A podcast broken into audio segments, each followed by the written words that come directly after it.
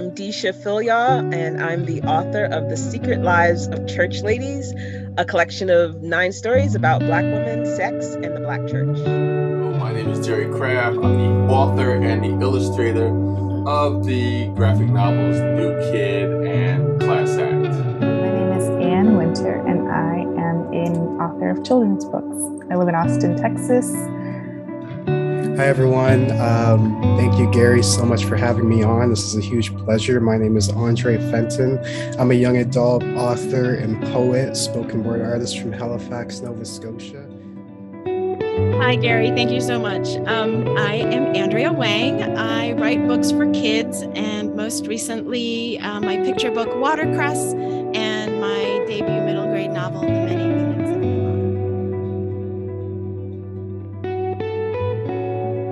It's personal.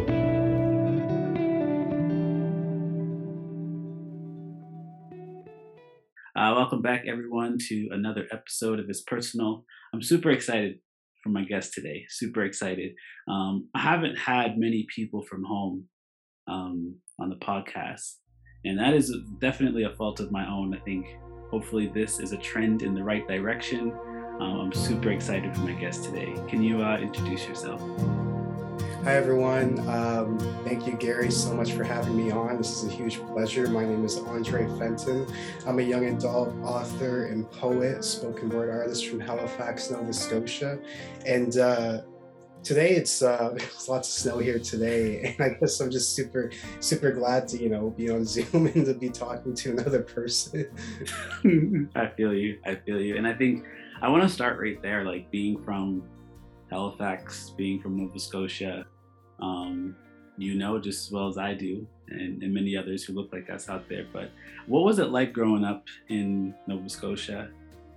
I guess growing up in Nova Scotia, uh, for me, I, I often when I was always a shy person. There was never one to really speak up or I could ever imagine myself getting on stage, performing poetry or doing readings. So I guess for me, the last couple of years really put things in perspective in some way.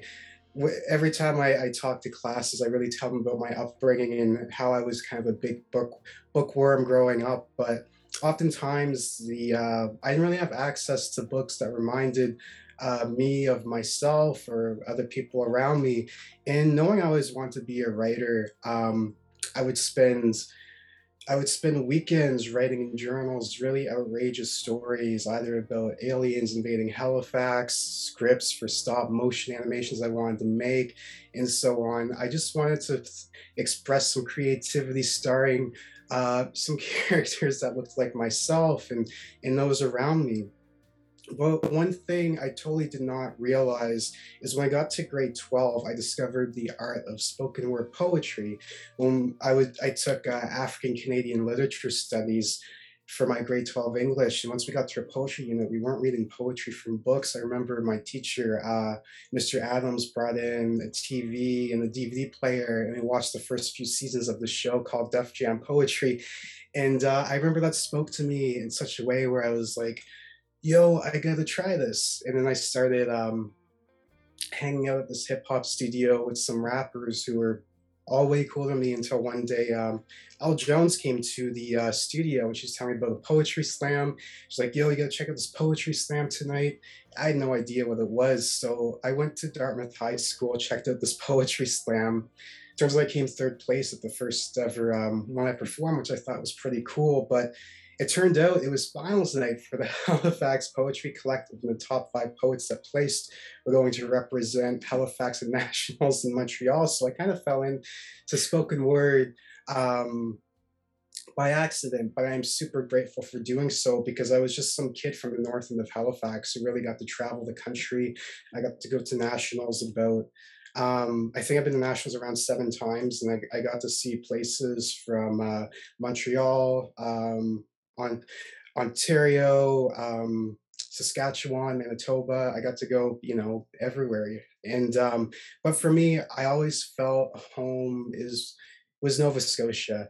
And once I got back from my most recent national events, I knew I wanted to jump back into my main passion of writing young adult fiction.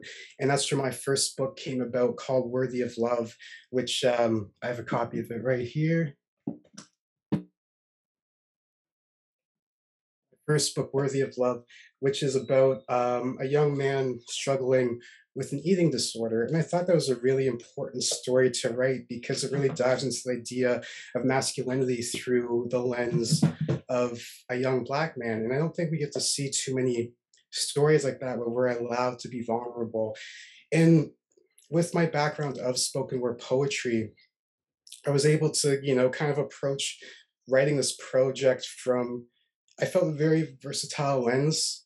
One thing I've really stressed to my students when, um, when I'm facilitating is if you have a foundation of poetry, everything else seems so much easier because poetry is so hard. and um, so I really stress at the students if you want to, you know, write fiction, why not jump into poetry first? It's a really beautiful art form. It really improves your craft, your writing style, and it gives you kind of a very unique voice. So I wrote my first book, Worthy of Love, which came out in 2018. And um, I didn't realize how important a book like that would be. I started doing tours around the local um, school circuit here, and I didn't realize how important it would be to kind of have have a book like that for young people to read. I think one part, I think one instance that really impacted me is when there was um, a student at a high school that was reading this book and he said, finally, I feel like I have a book that was written for wow. someone like me. And wow. um, that made me really kind of put things into perspective, how important it is to make this type of representation. Wow. You have such a cool journey uh, I just want to applaud you for a second and just thank you so much, honestly. Um, if, if for just a little, a very small background story, like I met Andre online through um, a friend. I think Shante Grant recommended you um, in regards to just another person that looked like me that was going through the process of writing, has already written, has already published, has started with poetry. Um, you are very much a lot further than I am on my journey, but we have so, such similar um, beginnings um, very beginnings, I didn't do the slam poetry thing um, at all, but being introduced to poetry and how amazing of a foundation that is um, for individuals that want to get into writing or creative writing. Um, and I feel that way very deeply about elementary kids as well as an elementary teacher. Um, so I'm so glad that you said that. Um, I hope those of you that are looking into writing have children in front of you um, that say they aren't writers. Um, really take that to heart because I 100% agree with you. Poetry is freedom, it's grace, it's love, it's all those things, and it's gentle. Like you can make all the mistakes in the world, and they're not even mistakes, they're just the, the way that you want to interpret things. Um, so I really love that you you mentioned that poetry can be the gateway to to loving um, your journey in writing. So thank you so much for that. Thank you so much. Oh, I appreciate no, it's it's it's really really cool. I, and I again, I, I told you before, I have so many questions for you, but I'm not going to keep you like too long. Um, we talk about your schooling a little bit. Um, what did your household look like? Um, what were some of your day to day things um, in Nova Scotia as a kid growing up? Um, for me, it was basketball. It was like hanging out outside. Like we were never allowed in the house, just based on our adults around us and um, we would have family dinners, etc. What did it look like for you? I guess for me, I was that weird kid that would watch the same scene of a movie a hundred times trying to figure out why I liked it so much. And um, you know, I guess kind of growing up, um, I was really into sports as well. I was into baseball. Um, but I, I was always such a I was always such a movie kid, a video game type of person. I just love the interactiveness and just kind of the storytelling mediums within it and always kind of attracted me in some way you know. One of my big goals is to one day hopefully write a video game that would be super cool. I would love that. But um you know i i um i remember i just kind of growing up, I I remember always wanting to work on stop motion animation. I would um have my like I would like always write scripts for like these like stop motion either Transformers short films I wanted to make. But funny enough, I ended up going to film school when I was 18 and um, I took the screen arts program at the Nova Scotia Community College. And um, I, I guess for me it was really it, it, was such a fascinating time because it really taught me there is no kind of linear way to becoming a to becoming a writer. I was a film student. I was a slam poet i ended up writing novels and it's kind of taking the best of like both worlds either looking at the structure of stories um, that you learn within film school of taking kind of like the poetic the fluidness of but I learned from poetry and kind of combining them in a mm-hmm. way where I, I got to be kind of my most authentic self. And, um, you know, um, I've really, I, I really enjoyed my time being a film student, as stressful as it was. and um, mm-hmm. kind of because there'll be some days when you're, oh, sorry, can you hear? No, I, of course. Yeah. I was just saying, I'm agreeing with you. Stressful, very oh, stressful. Oh, so, my bad. I thought there was a connection.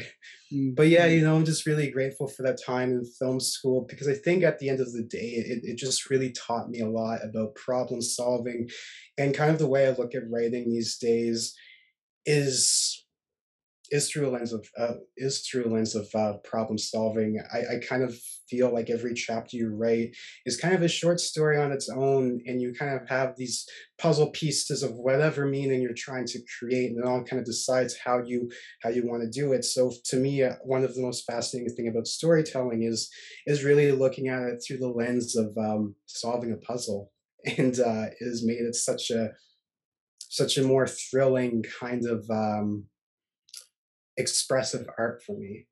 I agree. I agree to all of that. And I think it's so important that we share that as much as possible. Like I'm in a workshop right now for writing and we looked yesterday we looked at three different types of like storytelling and we use that to help us be a little bit more creative in our journey in writing. So there was a spoken word piece, there was a personal essay, and then there was a, a performance on Tiny Desk. And all of those were so powerful, but so different. And I think it's so important that we continue to um, explain and share with um, adults and kids who are on that journey um, and how storytelling can be so powerful and it can be done in so many different ways as well. Andre, you are so versatile. Like you have done so many things, which is so cool, which is really, really cool. Um, I want to ask, like, what do you do I know it's we are in a time right now that it's a little bit stagnant in regards to travel and certain stimulations, etc. But what do you do for fun outside of writing? What are some of the things you do for fun? For fun, I um, I I, I always hope oh, you froze there. Sorry. oh wait, I can see you again. I can see you again. So, I think for fun, um, I, I do have a lot of friends I just love spending time with. I kind of made a promise to myself um, this past year because I was always, for a long time, I was always very much focused on just kind of what am I going to do for my next project? What's going to be this next piece of art I make?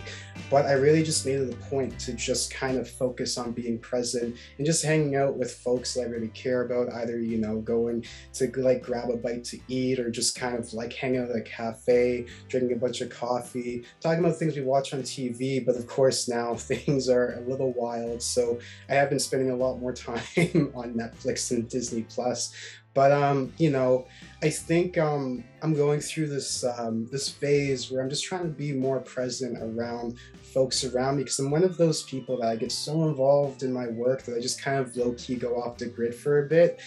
And it's not always the best thing for you, I find. It's like you really just need to talk to other people sometimes. And and now I, I just feel really good that I have a lot of amazing friends and people I am so happy to call my chosen family and um, you know it, it's just such a um, just such a really kind of like fantastic kind of relation building exercise just to you know try to be more present and not focus mm-hmm. so much on the work I and agree.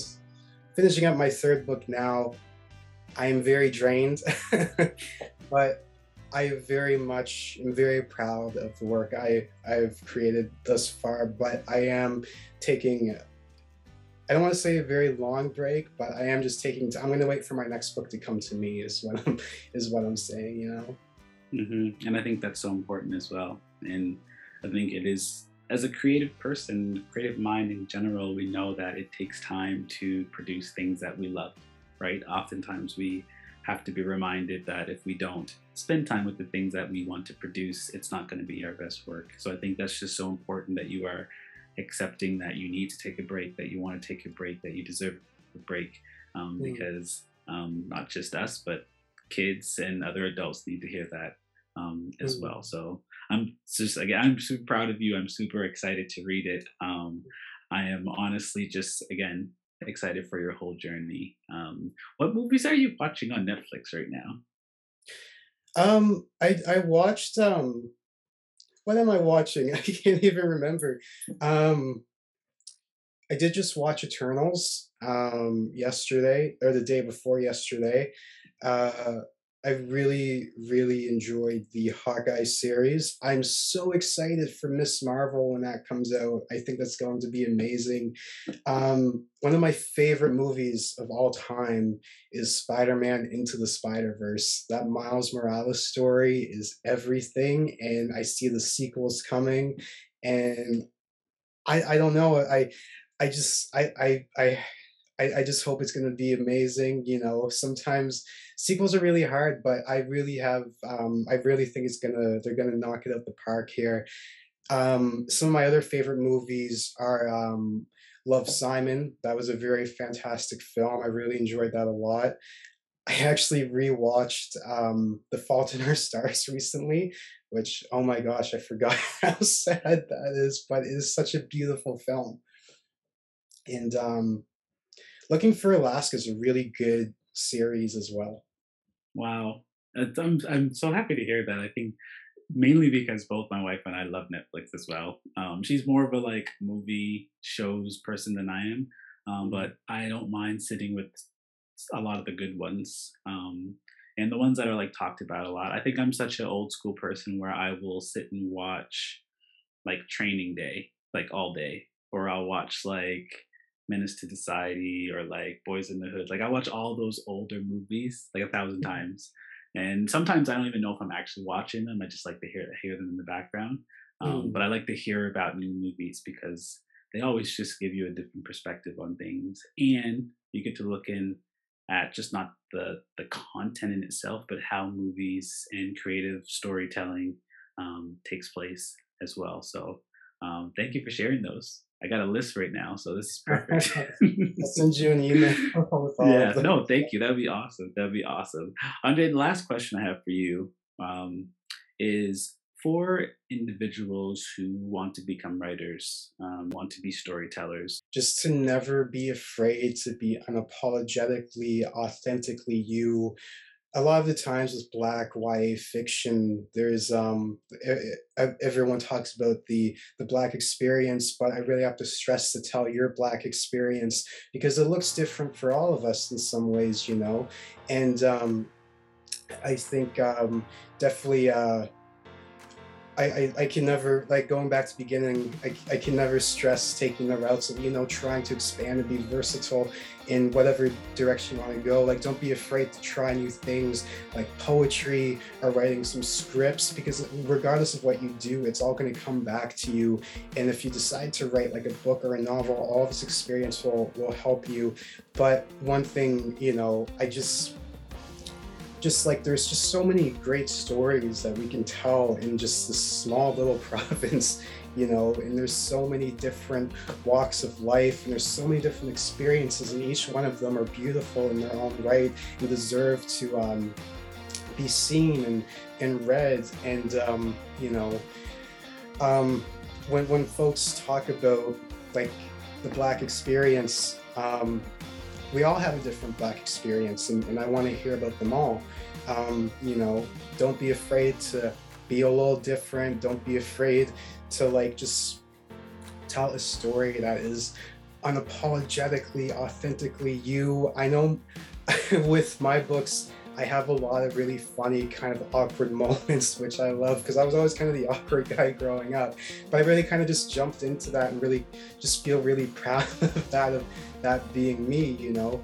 Um, I'm not worried about being seen a certain way. I'm just kind of just telling stories from my heart that I hope fall into the right hands of those who need to read them. And um, yeah, so there's no right or wrong way to to do this, and I think um, I think um, just just don't lose yourself along the way, you know.